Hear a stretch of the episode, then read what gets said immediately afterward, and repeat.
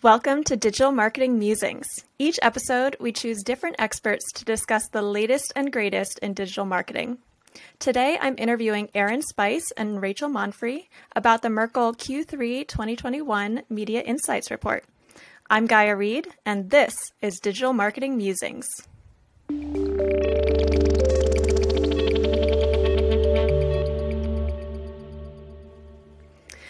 Thanks for tuning in to Digital Marketing Musings. Today I'm joined by Aaron Spice, Senior Director of Digital Strategy, and Rachel Monfrey, Associate Director of Digital Strategy.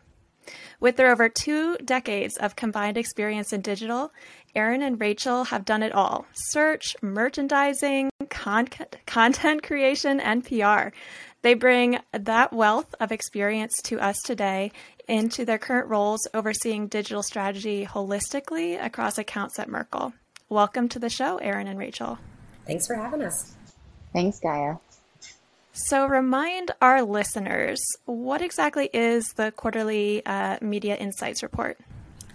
Yeah, so in advance of each quarter, a group of us on the media strategy team meet and we discuss current digital trends and timely topics that we feel are going to impact the next quarter.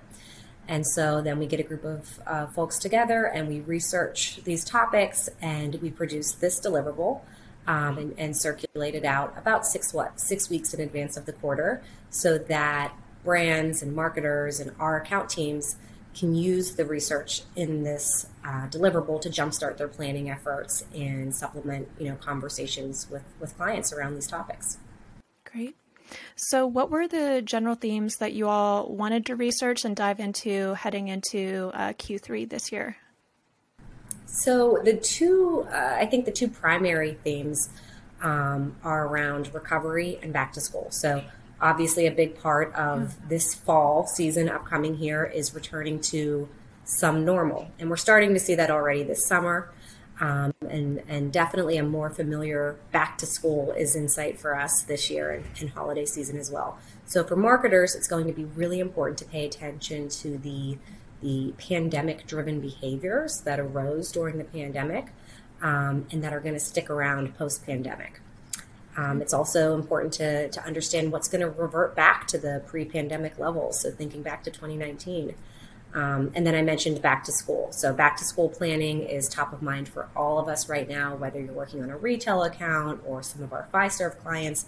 Anyone with students and parents of students as target audiences should definitely take a peek at the, the back to school section a handful of other trends that we saw gaining momentum during the pandemic and that we anticipate continuing to grow post pandemic are live audio, text messaging, and wearables. Uh, we think all marketers should be aware of and consider if and how these might fit into their strategy. It's also a really great time to be testing these ahead of the uh, the big buying seasons coming up with back to school and then holiday in the in uh, Q4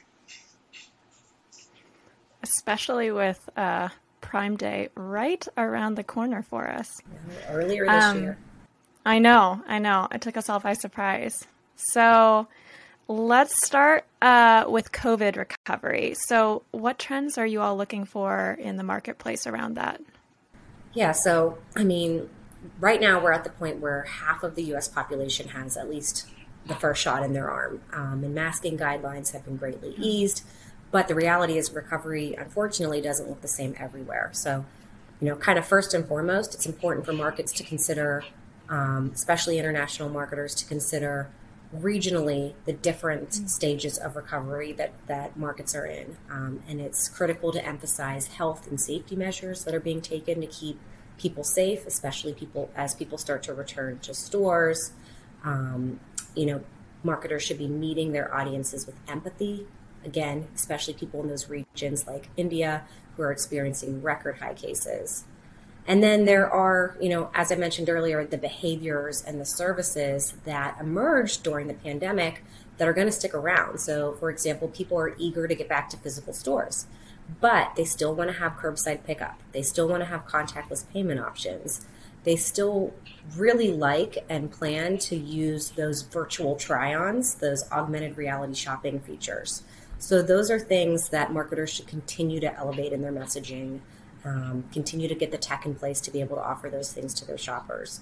People are also eager to travel, so there's this notion of revenge travel that's emerged over the last few months. Um, it's, you know, people returning to travel with a vengeance, really splurging on their first post pandemic trip.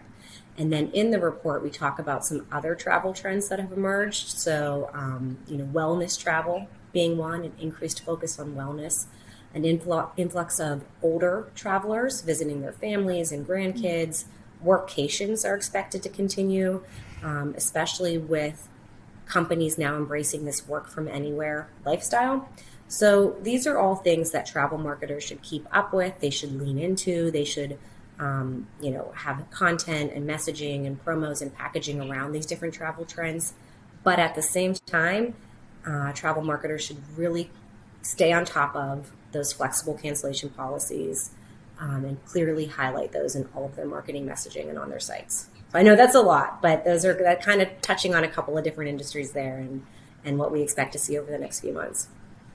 No, that's great. And a plug for any of our listeners who haven't listened to our travel episode that we launched just a couple weeks back, but we go into a little bit more detail around some of those travel trends to expect this summer. Um, and they, they mirror a lot of what Aaron touched on today.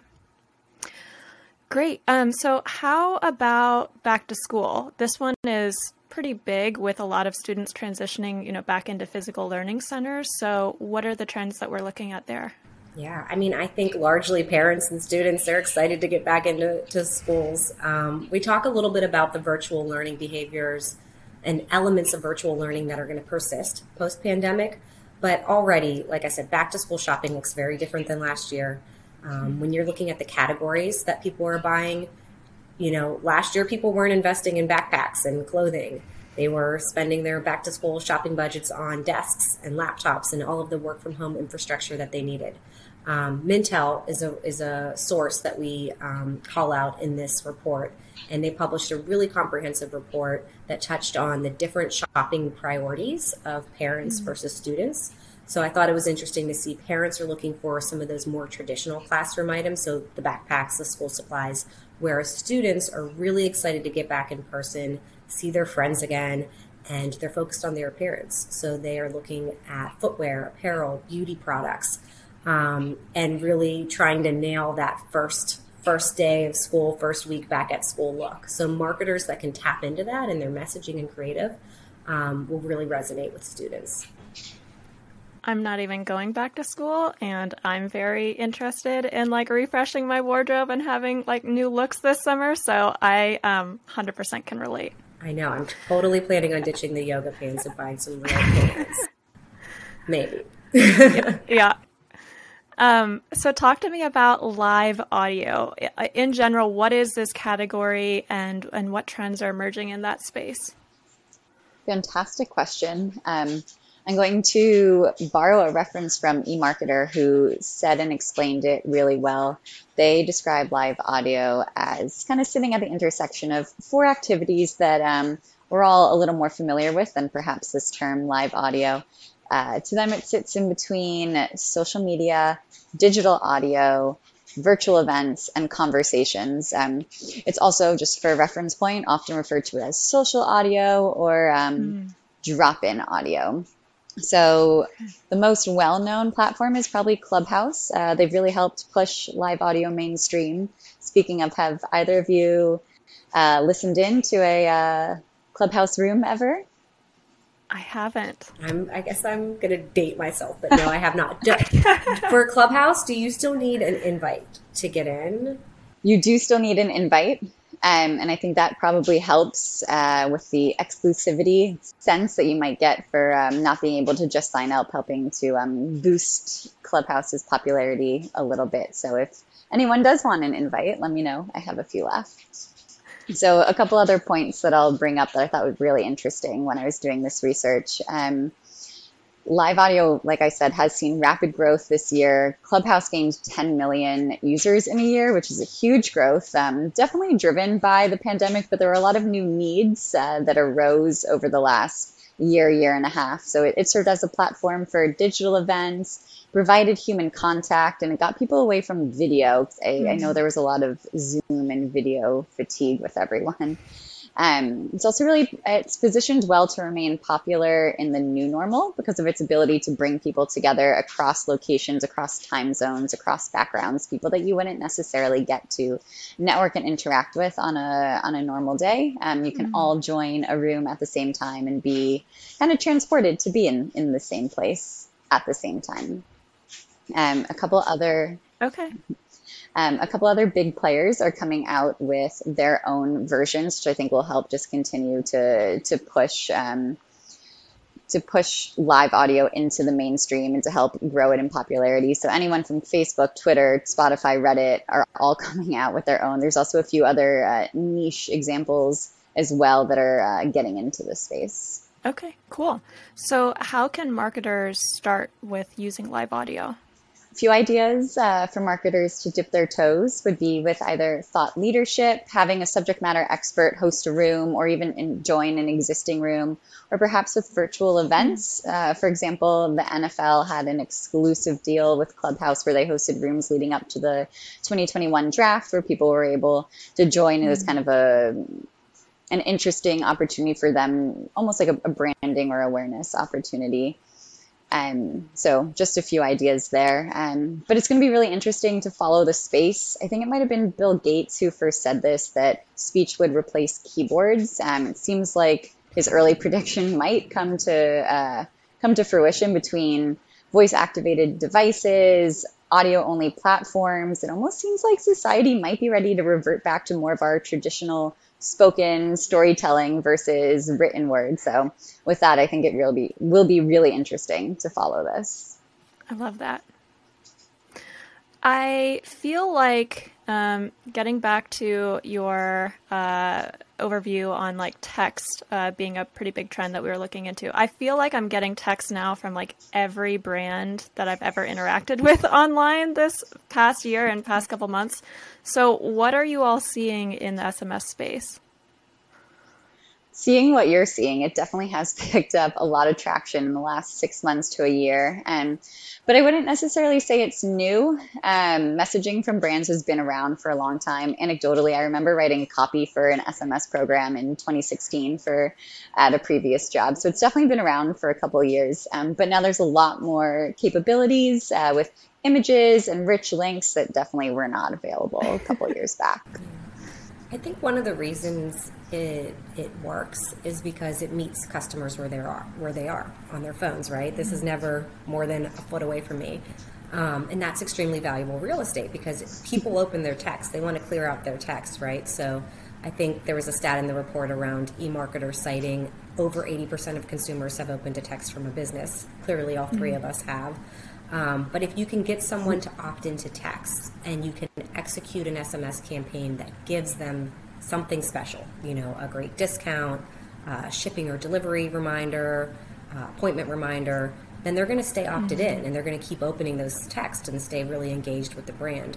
I've even noticed lately when you go on sites to opt into email programs from the brands that you follow, they're bundling that opt in mm-hmm. for email with an opt in for text and you know they're offering an exclusive one-time promo code which is really smart because they're not only capturing that pii um, but they're kind of killing two birds with one stone and and getting access to you on multiple devices multiple channels. Yep. I really love it when like especially like a doctor's office or an eye care provider just like provides those reminders via text and it's really quick and easy to set up a new appointment. It's it's definitely what I'm looking for. Press C to confirm. Done. Yep. Usually don't realize I have an appointment the next day until I get that text. So I've come to rely on it. I got one of those today. um, so, lastly, what trends are you all predicting with wearables? This um, it seemed like it was a really, really hot topic a couple years ago, but how much has that taken off? Like a lot of the other maybe unexpected categories that benefited from the pandemic, wearables was definitely one of them with health as a top draw okay. for um, a lot of users. So, according to one report, um, 46% of respondents reported that um, they were using their wearables for a new reason um, during the pandemic. Mm-hmm. So, a couple of those um, really popular new uses were managing a diagnosed health condition fitness tracking and staying on track mm-hmm. with goals to be more physically active, which all makes sense given what was going on um, during uh, lockdown with uh, with the pandemic. Um, it's interesting too to see who's entering the space with um, Facebook and Amazon, who purchased Fitbit, and Google, um, all having devices to compete with Apple, who holds, I think, nearly 36% um, of the global wearables market. And which though thinking about that competitive set um, interesting too to think about if consumers might be wary of sharing their personal data with some of the larger tech companies um, which isn't a surprise given everyone's heightened awareness around data privacy these days. So definitely um, a couple things to, to watch out for there. Great. Well thank you all so much for sharing. Um, are there any topics that you're already planning on or they're on your radar for the q4 I can't even like say the word. I can't even say holiday. the holiday media insights report. Yeah, I mean, holiday is absolutely going to be a core topic for the Q4 report. Um, we're still firming up other topics, and, and honestly, if you or any listeners have any requests or recommendations, let us know. Um, we'll we'll be working on that throughout the month of July. So happy for to take feedback. That would be great. And that's it for this episode of Digital Marketing Musings. Huge thanks to our guests, Aaron Spice and Rachel Monfrey, for joining me today. Thanks for having us. Thanks, Gaia. Stay in touch and let us know what you want to hear about next or what you want to see in the Q4 Media Insights report by emailing us at digitalmarketingmusings at merkleinc.com. Also, if you have not yet already, please hit that subscribe button and rate and review us. It helps others to find us and tell a friend about the show. Until next time, I'm Gaia Reed. Bye.